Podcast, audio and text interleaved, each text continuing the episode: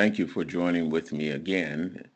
I am continuing with my thoughts about God and about our situation, and hopefully these ideas are helpful for you. And please let me know what you feel about them, whether you agree or disagree. I think dialogue is very, very important, and we grow as a result of talking to one another. So let's talk about these things. Thank you again for your financial support as you've given through PayPal and through the website, and as well as through the mail, the snail mail, but it still works pretty efficiently.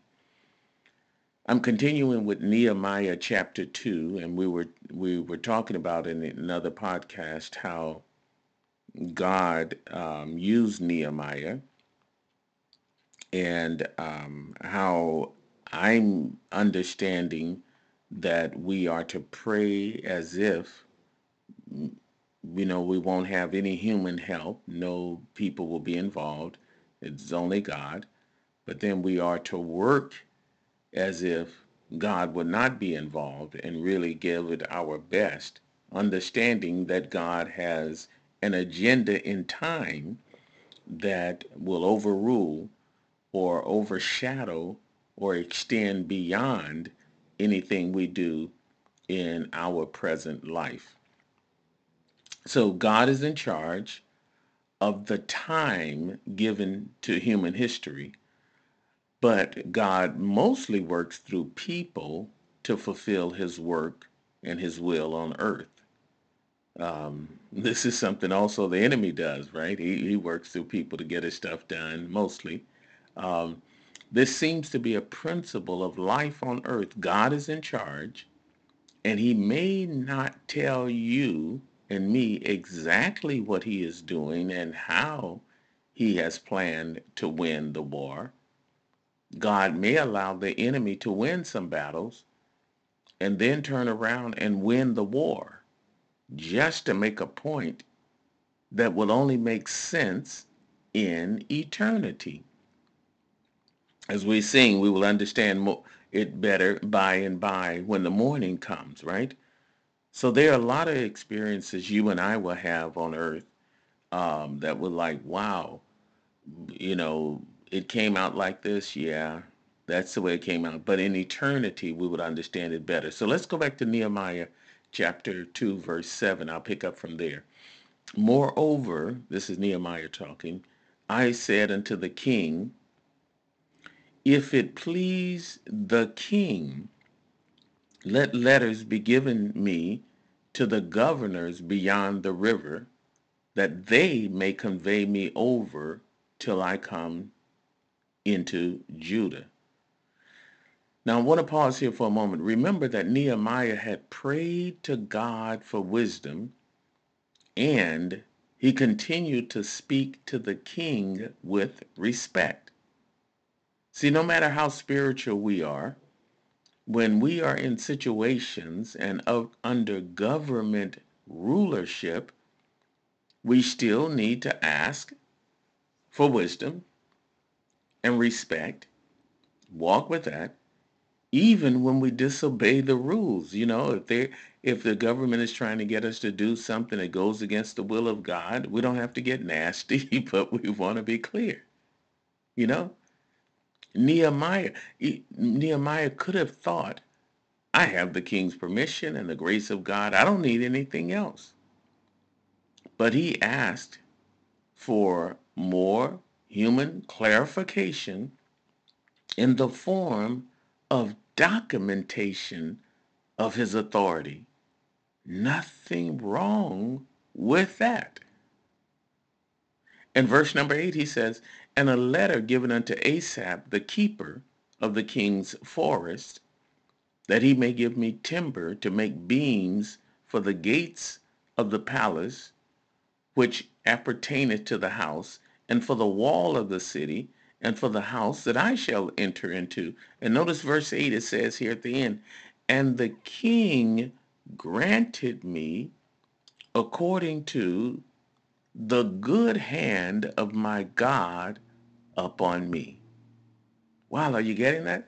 The king moved according to the hand of God upon me. Man, I pray that you and I would experience the hand of God upon our lives today. God is with you. Yes, he is. Yes, he is. Yes, he is. I was listening to Dr. Erica Shepherd discuss her recent relocation of her ministry. You know, she had a ministry, a ranch in California, and she was ministering to some famous celebrities and bringing deliverance and helping young men out of prison and turning gangbangers around from Watts area, and, you know, big ranch out in Malibu. God moved upon her heart to move to the south and moved to where the location she is now. And she was sharing how that process went for her, the relocation of her ministry, the purchase of a church building and property for healing homes and all of that. How did she do it? She explained how once she had a clear understanding of the vision of God in her heart, she started moving forward based on the grace on her life, going through the open doors God provided, but also working on the legal aspects of the move and buying property. God gave the vision. God made the opportunity available, but God did not sign the legal papers to buy the property. That was Dr. Erica's part. Are you getting it? Yesterday, man, I was able to enjoy a wonderful dinner that included pinto beans. Anybody know me? I love me some beans, right? And my wife would make them just like I like them, man. Oh, my God. Let me stop. Anyway, back to my notes. God provided the beans, but we had to pick them and cook them. Are you getting the picture? God gave Nehemiah a way to get the material, right? And he gave the permission to rebuild Jerusalem. But at the same time, you know, he put it on the heart of the king to give him the permission to rebuild. But at the same time, God did not free the children of Israel from all of their oppressors. Since God is obviously powerful enough to move on the heart of the king to help Nehemiah, why didn't God also free the children of Israel at the same time? I'm not certain that my answer will be correct, but here's what I understand. When God has a larger agenda working, he may involve you and me, right, in working with him on the larger agenda, but our working will only be part of the larger agenda. We will not be in control of the entire thing. God may use you and me to flow in a healing ministry, right? And even raise the dead. The Bible talks about how believers will raise the dead. However, at this time, according to the Bible, God is not planning to raise all the dead, even though he will use us to raise some dead people. Do you see my point? Although I know that we are about to go into a very dark period of human history. Oh man, I see the signs very clearly where we are going. I have found a certain sense of peace in understanding this principle. I can do my part to help relieve the suffering I see and the suffering I know that is coming, but that would not stop all of the suffering at this time. I will continue to pray for the world, to pray for my government leaders and everyone I know who is suffering. I will do my part the best I can to be part of the solution, while at the same time understanding that my efforts will not relieve all of the suffering on earth.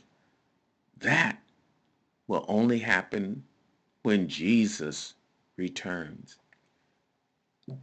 So, Father God, I pray that you would help me and all of those listening to settle into this assurance that we belong to you.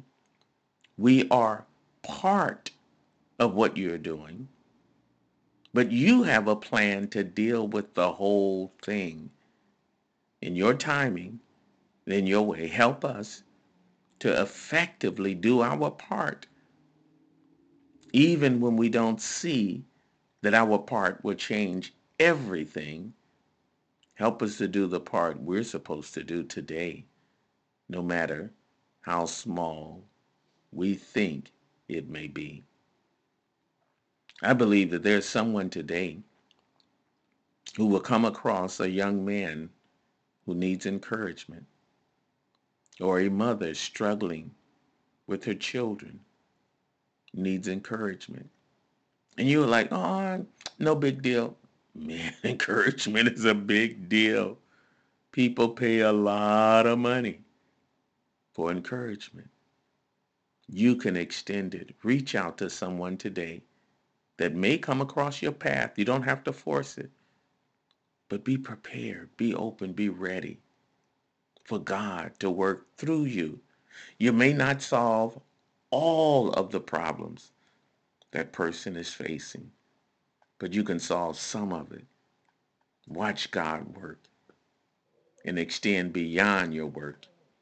Ah, in Jesus' mighty name we pray. Amen. Thank the Lord. Hey, listen, be kind enough to share these talks with anyone that you feel would benefit from them. Thank you so much for walking with me and sharing your ideas. Love you to life.